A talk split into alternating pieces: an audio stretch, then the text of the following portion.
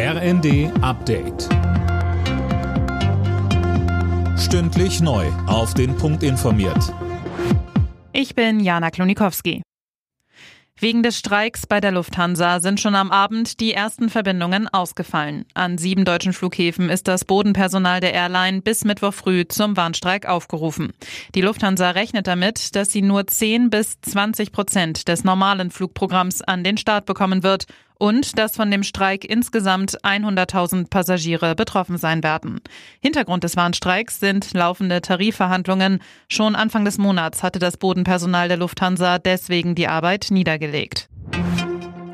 Die russischen Behörden geben die Leiche von Alexei Nawalny erstmal nicht frei. Sie wird für mindestens zwei Wochen von den Ermittlern einbehalten, so die Sprecherin des toten Kreml-Kritikers.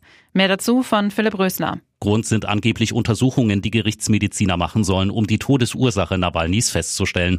Seine Witwe hat unterdessen in einer emotionalen Videobotschaft dem russischen Präsidenten Putin vorgeworfen, für den Tod ihres Mannes verantwortlich zu sein. Ähnlich sieht das US-Präsident Biden. Er kündigte, wie auch die EU an, weitere Sanktionen gegen Russland auf den Weg zu bringen. Der ukrainische Präsident Zelensky hat die Lage seiner Armee im Kampf gegen Russland als extrem schwierig bezeichnet. In seiner täglichen Videobotschaft beklagte er ausbleibende Lieferungen von Waffen und Munition aus dem Westen. Davon profitiere die russische Armee.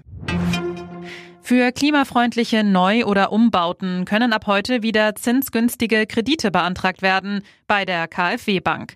Beim Programm für klimafreundlichen Neubau stehen in diesem Jahr rund 760 Millionen Euro bereit. Pro Wohnung oder Haus können maximal 150.000 Euro beantragt werden. Alle Nachrichten auf rnd.de